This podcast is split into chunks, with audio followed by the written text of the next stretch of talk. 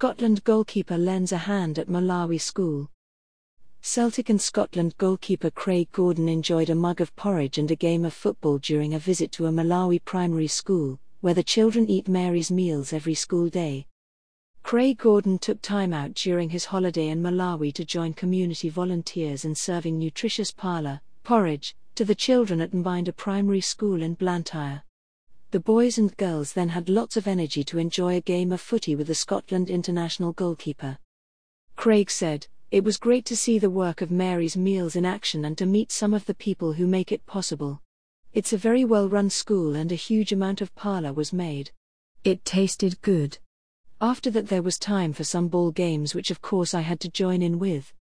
We currently provide 1,425,013 hungry children with daily life-changing school meals in 18 countries around the world, including Malawi, Zambia, South Sudan, Haiti, and India.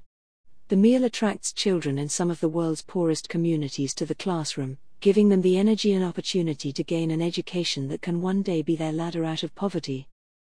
The program is supported by an army of kind-hearted volunteers, including more than 80,000 in Malawi alone, who carry out lots of little acts of love on our behalf. Daniel Adams, UK Executive Director for Mary's Meals, said, "We are delighted that Craig has been able to see Mary's Meals in action in Malawi, the country where we began by feeding just 200 children in 2002. As Craig has seen, a simple mug of porridge can make a big difference, giving children the energy to concentrate in class and, on this occasion, enjoy a game of football with a Scotland international player. Mary's Meals gives children the chance to gain an all-important education and to realise their dreams. Perhaps even that they too might play football for their country one day." Malawi is home to our largest school feeding programme, reaching 32% of primary school-aged children across the country. The country remains one of the poorest in the world and faces huge challenges in education, access to healthcare and widespread child malnutrition.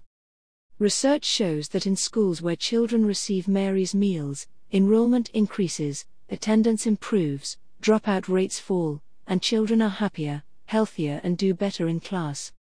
Brought to you by Audio Harvest.